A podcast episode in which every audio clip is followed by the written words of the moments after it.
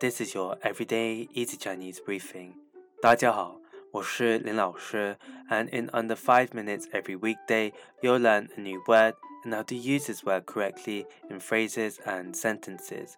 Today, we'll actually look at a theme instead and words associated with this theme.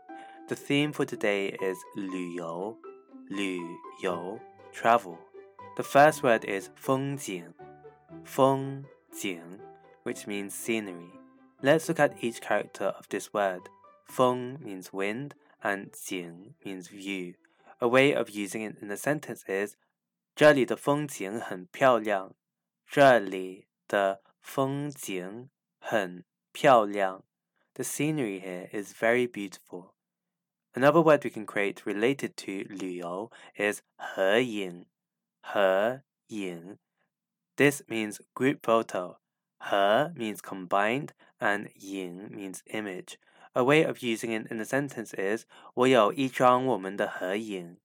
我有一张我们的合影。I have a group photo of us.